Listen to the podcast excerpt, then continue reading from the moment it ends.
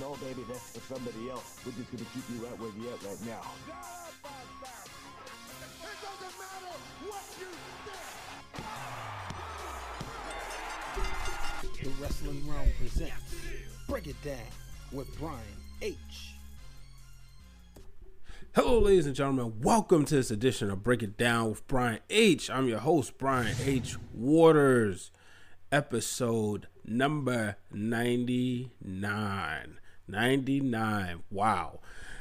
You know, you would think maybe it's like, all right, you know, all this preparation going into episode 100, maybe take a ease on 99. Not at all.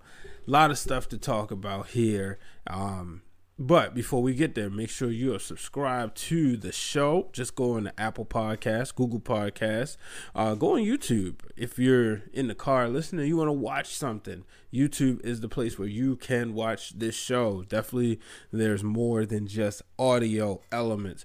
But make sure you follow me at Brian H. Waters. Follow my brother, the real Dwayne Allen, at Dwayne Allen 24. Together, we are the Wrestling Wrealm, where this great show is hosted. So follow us at Wrestling Wrealm. Like the fan page and on Facebook and follow us on Instagram. Folks, sometimes through 99 episodes, I believe it's been maybe two or three times I've started with the tapped out. And guess what? In episode 99, it's going to be the same thing. Here's our tapped out segment of the week. The tapped out this week. What in the blue hell is this going on on SmackDown? Roman Reigns was promised a humiliation by Baron Corbin. Corbin said, I'm going to humiliate you. And they proceeded to pour dog food on top of him. So they handcuffed him against the post and had him to a point, which you can see on your screen, where he couldn't escape because his hands was behind his, you know, the cuffs was behind his head. And then he proceed, proceeded to pour dog food on his head. And I know he's called the big dog, but this right here was just ridiculous. I don't know what it does. I don't know how it advances the story. Quite frankly, to be honest with you, I'm sick of seeing Baron Corbin and Roman Reigns. Corbin has come a long way as a heel, but they've ran this course. And to do this, I know we're getting set up at TLC. It's got to be. I'm almost certain it's going to be the payoff. That's it. And Roman's going to destroy him. He's going to destroy him really bad. But this right here was just stupid. I'm sorry. We saw what Roman did to Bobby Robert Roode last week for mentioning his name and you know proceeding to look like mention his family, you know, and then proceeding to take that gavel and putting a dent in the chair, and all Roman could do is think, "What if that was my head?" This right here is just ridiculous. I'm sorry. Roman Reigns is way too talented for this. Corbin has come into his own. I hate to be that guy, but I'm gonna be that guy. You could have done something different than use dog food. I mean, it's just ridiculous. So, not a fan of this at all. Um, and it's definitely, it's probably, in all honesty, the biggest tapped out out of everything that's ever been done in wrestling since in these past 99 episodes. Moving on, it's official. We're getting the Miz versus Bray Wyatt at TLC. Now, this week, dare say, Bray Wyatt went too far. He showed a picture of the Miz's family. And of course, that set the Miz off. He would go get ready to go find the Fiend or Bray Wyatt. And he ran into, I believe it was the Fiend backstage. And, you know, he laid him out. And then he left him with a photo. And the photo was Bray Wyatt in the place of the Miz in that family portrait. Man, so this is this is some good stuff. I don't know where Daniel Bryan is. Nobody knows. So I think this was set up for a Daniel Bryan comeback, perhaps at TLC. unless the fiend is the fiend is going to take going Daniel Bryan while Bray Wyatt takes on the Miz, because that's another thing I was kind of confused about. I was like, wait a minute, okay, it's Bray Wyatt versus the Miz, so maybe that's what's going to happen. Maybe I missed that, which isn't impossible, but this just goes to show you, and this right here, if they do it that way, will show you another element to the Bray Wyatt brand, the Bray Wyatt character. Um, so, but I love this work. I don't like the Miz as a face generally, but right here, this is okay. I will accept this just because he is, you know, fighting for his family, and it makes it kind of humanizes him. You, you can only be so cocky for so long, but I want to see him back as a heel. I would love to see him and Bryan going at it at WrestleMania, but right now they both got bigger fish to fry. Because even if you look in the back of the photos, Bray Wyatt had Daniel Bryan xed out the way he did with Kane, Seth Rollins, Jerry Lawler, Mick Foley, all of his victims. Daniel Bryan was on the wall of victims. Let's move on. We're going to SmackDown, but I got to give a shout out to my girl Jessie K. I keep calling her Jessie K. Jessica Card, Lady Ref Jess officially moved up to the SmackDown roster, and she would get her debut this past Friday. I mean, she, you know, right here from the Baltimore area, was a um, former MCW Pro Women's Champion, I believe. I know she worked for the Fed. I'm almost certain she was the champ. She had to be, right? Um, her and Amber Rodriguez had some of the best feuds in the year 2000 between years 2012 2013 and to see her accomplishing her dream being a part of the WWE not only did she go do her thing on NXT but well enough where she was promoted to the main roster. So congratulations to Jesse making history in the business. In the match she would ref would feature Mandy Rose and Alexa Bliss.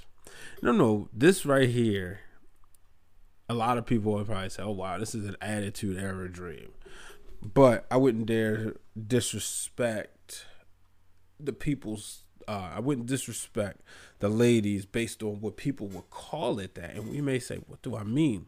Because what I'm saying is what they're looking at is the beauty in this match, and not the brains or the skills. Now, Mandy Rose has come a long way. We all remember her from Tough Enough and The Miz uh, being told by Paige you're only rooting for her because she's hot, and that's the only reason why you want to keep her on board. But she was eliminated, and then she made her way into the wrestling business back in. She was a former fitness model. I believe she was WBFF bikini champion. But she's been doing her thing, improving each and every week. The character is there. She's somebody when you you know, the men love to love her and the women love to hate her because they want to be like her, you know, kind of like that Sable esque, Trish Stratus esque. Now, I want to see if her skills will improve. There, remember, when Trish was improving, the bar wasn't set as high the way it is for women's wrestlers today. So it's going to be hard to make that comparison when it comes to the in ring ability. But when you look at the character, it's right there. And then Alexa Bliss. I mean, easily a Hall of Famer. She's been successful on both Raw and SmackDown. Um, you know, really found her footing on the main roster. She didn't really do that much in NXT compared to a lot of other ladies, but she definitely did her thing on the main roster. So one of the things that's interesting, if you see on your screen, was when Mandy Rose pulled out Alexa Bliss Alexa Bliss's eyelashes. I'm like, wow, okay, that's ruthless. Just goes to show you a different side of Mandy Rose than what people are used to seeing. And you know, like I said, I enjoyed this match much better than I thought I would. Um, but we would see in the end Alexa Bliss picking up the victory, Nikki Cross, and you know her celebrating. I think we're getting the tag team match with Bliss and um, Nikki Cross going against Mandy Rose and Sonya Deville, and I would love to see that happen at TLC. Moving on, Sasha and Bayley. So Sasha Banks would come to the ring after Lacey Evans defeated a jobber. And as she did that, um, and I was sitting there thinking, I was like, I don't like Lacey Evans as a face. I get it. She was in the military, but I love the heel side of her, calling everybody nasties. Her just calling Sasha and Bayley nasties really doesn't do it for me. Now, she threatened to knock Sasha out again, and Sasha will play possum, hit the ground, only for her and Bayley to set Lacey up and beat her up on the ramp. So when you look at these two, I mean, who's stopping them? Who is stopping Sasha and Bayley? The only only way they can be stopped is they get uh, in the way of themselves. But I love this friendship here, as I say each and every week. I just think it's good. I think it's great for wrestling. Um, and keep it going. I would love to see them once again wear the SmackDown or Raw, or you know what, WWE Women's Tag Team Champions. Only time will tell. So I'm going to go ahead and take my first break. I'll be back after this, but I want you to check out this quick segment called "Give Me the Book." So make sure you subscribe to the Wrestling Wrealm YouTube channel where you could catch this episode of Give Me the Book. Here's a teaser when I rebook WrestleMania 2000. It should have been the Rock and Triple H, the match we got at Backlash. When you think about some of the top rivalries we've seen in professional wrestling, mm-hmm. We've seen Hogan and Savage in the main event. We've seen Hogan and Warrior, Hogan and Andre. Mm-hmm. We've seen Bret and Shawn. Okay. We see Austin and Rock. We never got. We never well one. We never got. Uh, we got even John Cena and Batista. We never got Randy Orton and John Cena one on one at Mania. Okay. Don't want it now, but we never got Rock and Triple H one on one at WrestleMania. That was the time to do it. The Rock had just won the Royal Rumble. Triple H was the hottest heel in professional wrestling. There was no need for the Big Show. There was no need for Mick Foley. Yeah, it might have been a bit excessive. I guess you got a point there when you put it that way. Yeah, you know, you go back and look at that WrestleMania. There's think, only one singles match. Yeah. You remember what that match man. was? Houston, we have a problem. Yes! And I'm back, ladies and gentlemen. Make sure you subscribe to the YouTube channel where you can get the full episode. Let me know what would you book if I gave you the book. What would you change? What matches? I said, give me the book. You tell me what matches would you redo? What story would you redo? So let's move on. So we all know this Dana Brooke and Batista story has been going on, you know, and it's been interesting. Dare say it's been getting Dana Brooke more television time. Uh, so she was on the bump and she revealed that these two are indeed going on a date. And she talked about possibly having cameras follow them on a date. And, you know, I think that's a little excessive. We're gonna find out though. Who knows? But um, so this week, you know, last week Drake Maverick approached her, and he was trying to get a date with her, and Elias would come out there, and then it happened again. Elias slapped him, so then Drake Maverick wanted to fight, and Elias just kind of palmed him and you know gave him a little spanking, which is like all right, whatever. And you know Drake Maverick apparently hasn't consummated his marriage with Renee Michelle, so he's been very very disappointed with that. Um, but then that would leave Dana Brooke to just you know kind of leave her foot on top of him. So I was sitting there, I was like, hey, you know what? Actually, it might be more interesting to see Dana Brooke and Elias rather than Dana Brooke, Dana Brooke and Batista. I know some people was like, "Oh, you just saying that because you don't like Batista, you like Dana Brooke." So what? But I'm just saying, like, that might be more interesting. Come on, now they both on the roster. They are both right there. There's a story making itself. Yeah, I'm just putting that out there. Who knows? Maybe somebody will agree. Maybe they won't. Moving on, NWA Power. It's official. We're getting a two out of three falls match for the NWA World's Heavyweight Championship at their pay per view. NWA Into the Fire this Saturday. So it's going to be Nick Aldis versus James Storm. Winner each pick a stipulation. I mean, well, each of them pick a stipulation, I believe, and then the third fall is might be one. It's something, but I think this is gonna be a good match, man. I really think that we're gonna get a new NWA World's Champion, and I think it's going to be James Storm. Uh, I think it, it'll just be good. Let's move on from Nick Aldis. No disrespect. I mean, he's obviously a legend, but you know, come on now. It's just time to move on. That's my opinion. I know some people may not like it, but I'm over Nick Aldis. He's been the world champion for so long. So long. Now it's time to go around the net. The Net is brought to you by B Waters Productions.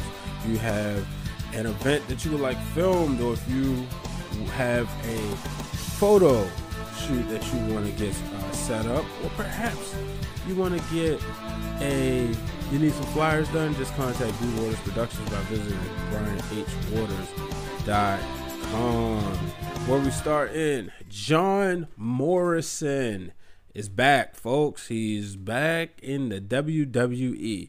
Morrison is a former Intercontinental Champion, former, um, I believe he may have been Hardcore Champion, but I know he was a multiple time Tag Team Champion with Joey Mercury and with The Miz.